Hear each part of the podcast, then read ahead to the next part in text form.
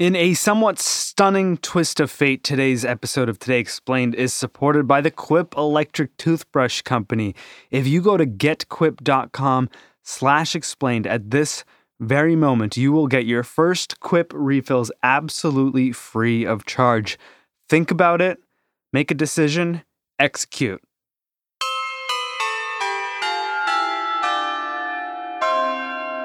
WVOX FM 98, it's your holiday mixmaster, DJ Sean, holiday romcom, here with my co host. You know him from Switched on Pop, it's a podcast, it's a book.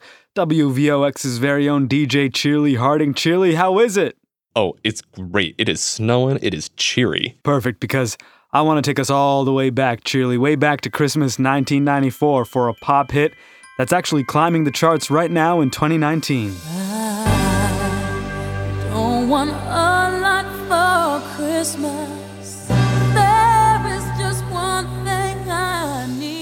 Now, I don't know about you, Cheerly, but 94, I was playing Super Mario Kart for Super Nintendo, dreaming of a white Christmas up in Toronto. What were you up to?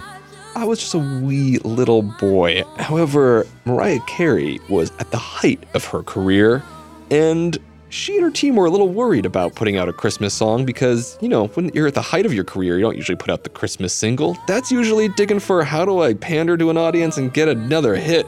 And yet, she did it, and it became one of the most important holiday songs of all time, something that very few people accomplish because almost all of our Christmas hits come from the past. I don't want a lot for Christmas. And the crazy thing about it is this song didn't go number one until 25 years later, this month in 2019. Need the Christmas tree.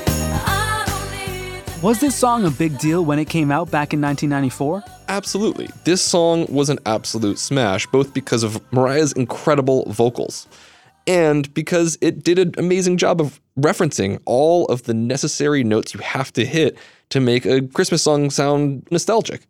To create a Christmas smash, there are four required elements. The first is that you need to reference the past. You got to go back. You got to dig the 40s and the 50s. That's what people hear when they think of Christmas music. They're referencing that old Sinatra sort of style, right?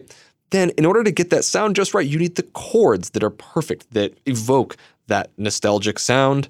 You need to have, third, a stunning vocal performance, which Mariah brings. And finally, you can't have a Christmas hit without some sleigh bells. Let's go through these elements one by one, starting with form. She's doing something kind of different right off the bat, right? what she's doing here is she is establishing a song form which is actually quite old. You see, for the last 75 years, songs as you and I know them have been written in verse chorus form. That's where you have a verse, a chorus, a verse, a chorus, a bridge, a chorus, and a chorus. And like, you know, most songs kind of like take that that form and they play with it a little bit and that's a pop song. But she's not doing that. Hmm. The song that she puts out in 1994 wouldn't sound like anything that's coming out in 1994. It's written in a structure that was popular in the first era of popular music. It's called AABA form. This is like the great American songbook songs. Somewhere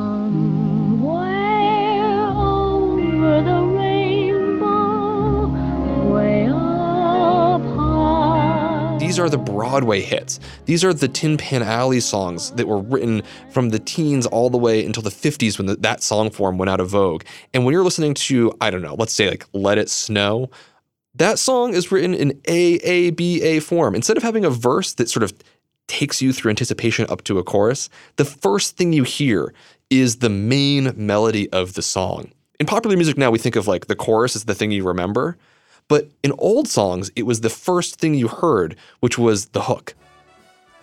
So if you go to like Let It Snow and you listen to the first verse, here's what you get. Oh, the weather outside is frightful, but the fire is so delightful. Since we've no Then what? place to Let it snow, let it snow, let it snow. Let it snow, let it snow, let it snow. Let It Snow is the tag. You get the name of the song. You know exactly what's going to happen. And then what happens next? Doesn't show signs of stopping. Doesn't show signs of stopping. And I brought some corn for popping. The lights are turned down low.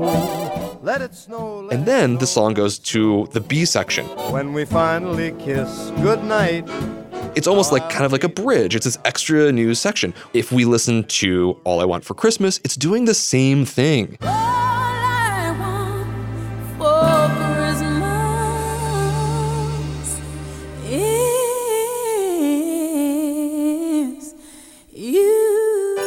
The tag at the end of the A section. That's the hook right That is there. the hook. Yeah. And then the song transforms. I don't want a lot for Christmas. The song does go into sort of like a, a more uh, like jingle bell rock version of itself. It, it really, it's like the presents are opening. What she's doing here is she is immediately referencing an older style of song. So it might be coming out in 1994, but it's structured like it could have come out in 1938. Does it not technically have a chorus, or is that whole opening passage, which the structure of which is repeated throughout the song, is that like the chorus? Well, here's the thing is like that idea of the chorus is a sort of more contemporary idea. Like we think of the the chorus being the climax that happens later with a verse that you build into it, but the first thing we hear kind of acts yeah, as a chorus. It's it, it starts right at the beginning. And so the song you could think of, of of an AABA song as almost like chorus, chorus, bridge, chorus. It's nothing but chorus. Let's move on from the chorus to the chords. What is it about the chords of this song that make it so special, Cheerly? So we established that you know to write a great Christmas song, you gotta be looking back to the past. Like people are are remembering uh, family. They're thinking about what's uh, all of their traditions and the music that just happens to accompany that reified in culture over and over and over again is that era from the 50s. Now, we don't want to go into the politics of that sort of nostalgia, but that is the nostalgia people look for for their music. And if you're going there, you've got to use the right chords. In fact, when she transitions from that really dark, brooding, wrapping the presents moment into the, the presents being ripped open and the song turning into this bright, jolly, wonderful moment, she uses this chord progression that is sometimes called the 1950s chord progression. It goes G, E minor, C, D. Wait, Charlie, what the hell was that? That was a keyboard. I have this like mini toy keyboard. Here, I even look, check it out. We can even put we want some toy piano.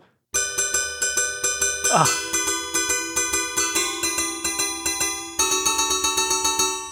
And that chord progression is this famous chord progression that was just used over and over and over in the 1950s. So, with All I Want for Christmas Is You, she references this chord progression to take you back into that other time and then adds all of these lush and interesting, complex chords that you know aren't as popular in today's contemporary music. And so, in the way she constructs her chords on top of the song form, we're thrown into the past. Okay, Cheerly, I think we've reached the point in our program where we have to talk about this barn burner of a vocal performance that Mimi gives in All I Want for Christmas Is You. a performance I don't even think she's capable of giving anymore, sadly. Well, I think Mariah just sounds fabulous today, and she sounded stunning then. Th- There's one word you need to know, and that is cadenza. Credenza? No, not credenza, cadenza. Oh, cadenza. The cadenza is this moment, usually towards the end of a piece, or sometimes maybe at the end of a section of a piece, where there's this great improvised, drawn out, ornamental element of the performance. And we get it, of course, in Mariah's voice.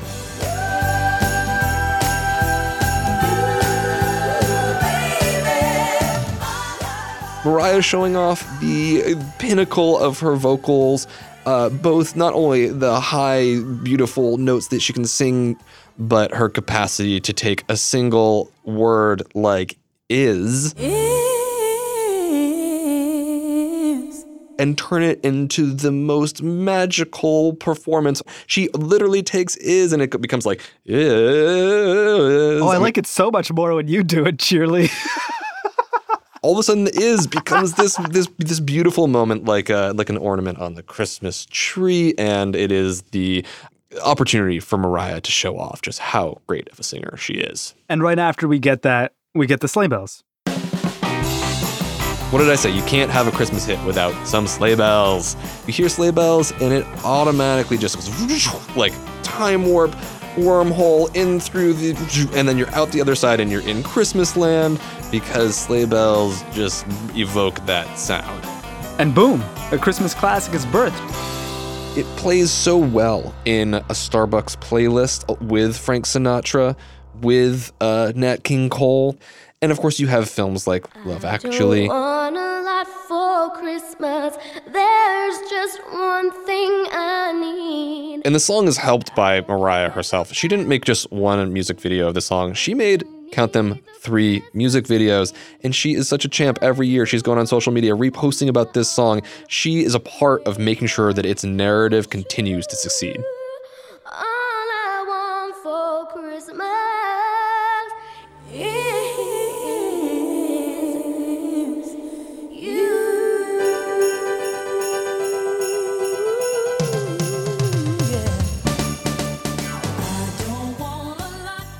Queen of Christmas and her calling card Christmas anthem wouldn't have made it to number one without streaming. Streaming has changed the charts, and it's changing the music too. This is DJ Sean, Romcom Rameswaram, and all that and more is coming up in just a minute on Today Explained from WVOX FM 98. But first, this note from our sponsor.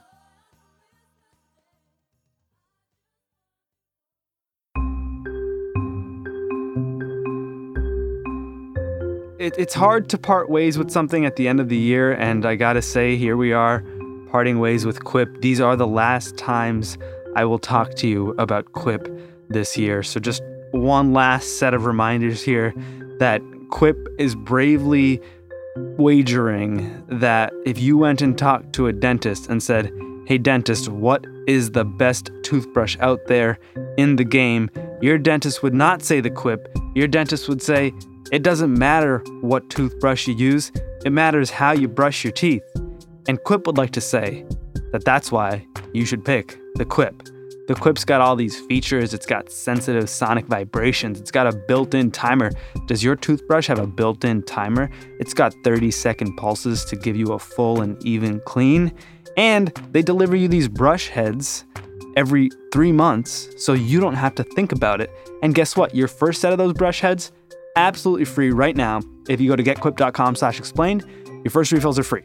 G-E-T-Q-U-I-P dot com slash explained, where your first set of Quip refills are free. Happy holidays.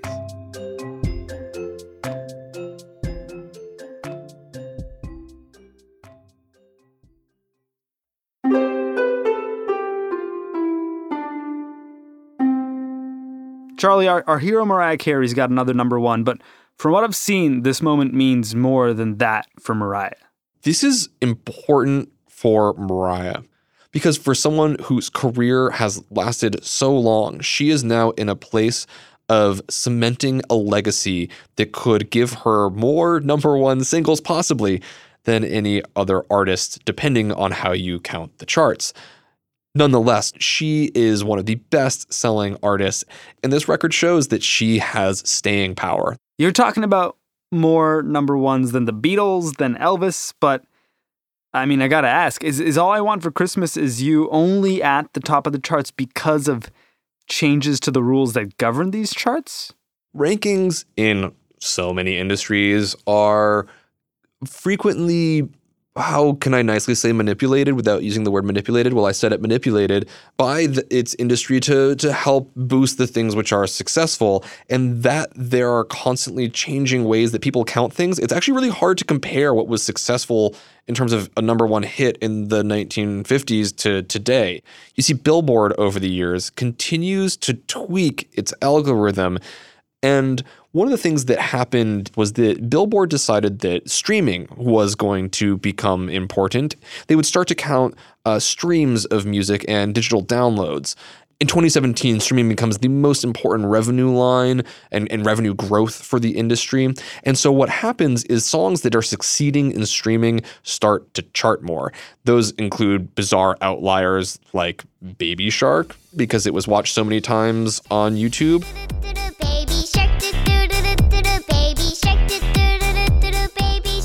But that also means that every single time you come back around to the holiday music, that music too actually goes back on the charts.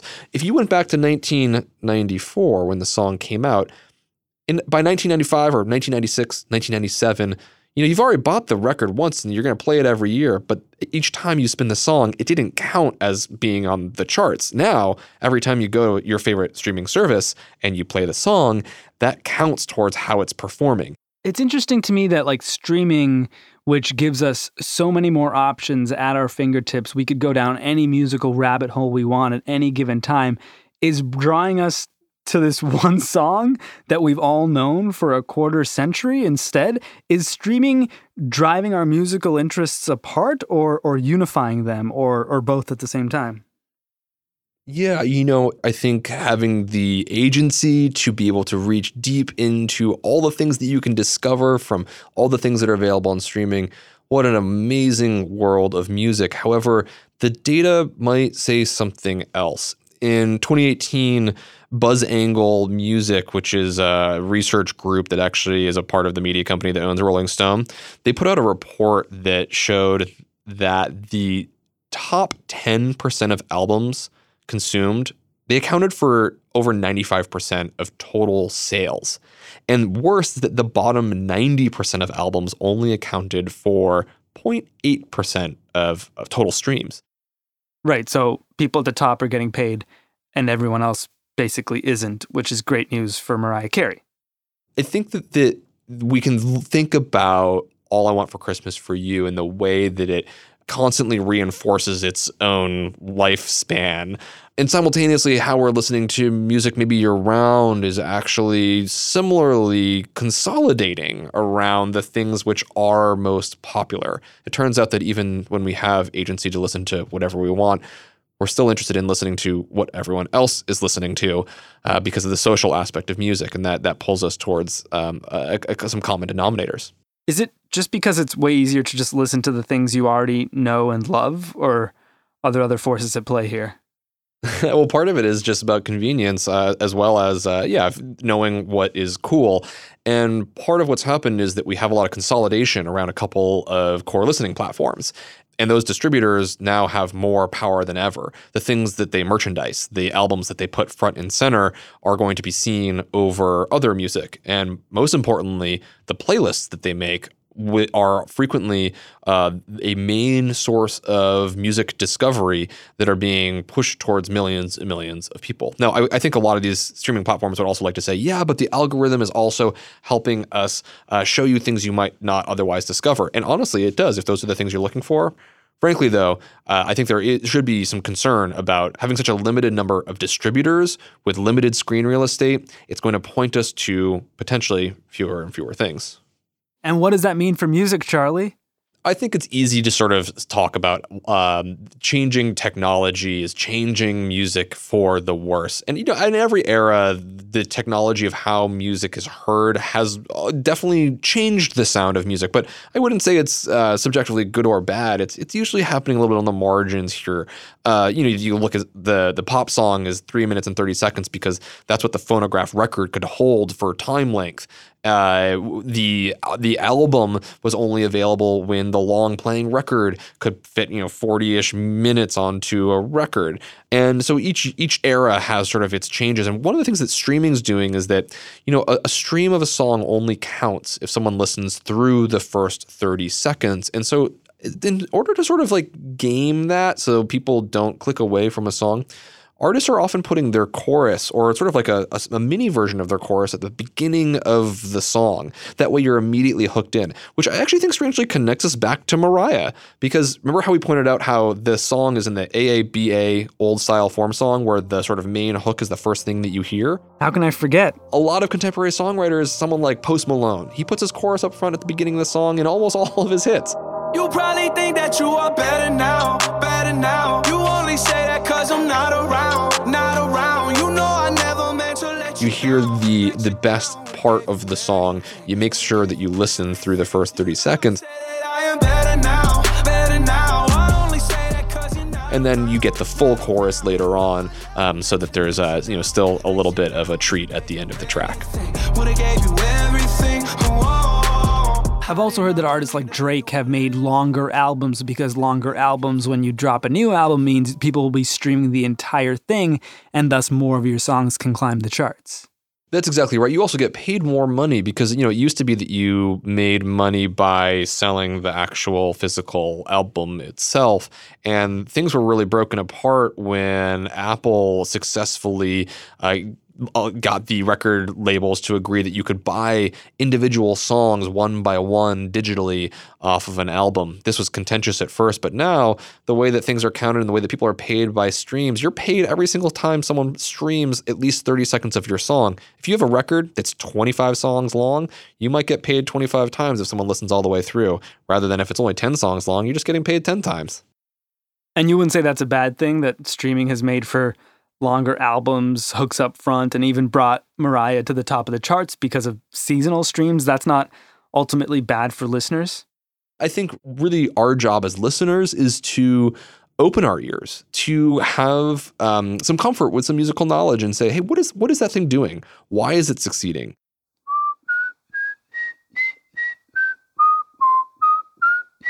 And it's usually a combination, not just of top-down marketing and you know a, a label pushing something to you. It's not just the things that you like uh, th- and your own personal agency. It's the two of those things combined with the effectiveness of the song. And so I really challenge people whenever they're like, mm, "Streaming's hurting music." Listen to the song, see what it has to say for itself. DJ Cheerly Harding is better known as Charlie Harding. He's the co host of Switched on Pop, which is a podcast from Vox, and now it's a book too, all about how popular music works and why it matters. I'm Sean Rameswaram. This is Today Explained. The show is taking the next couple of days off. We're back on Boxing Day.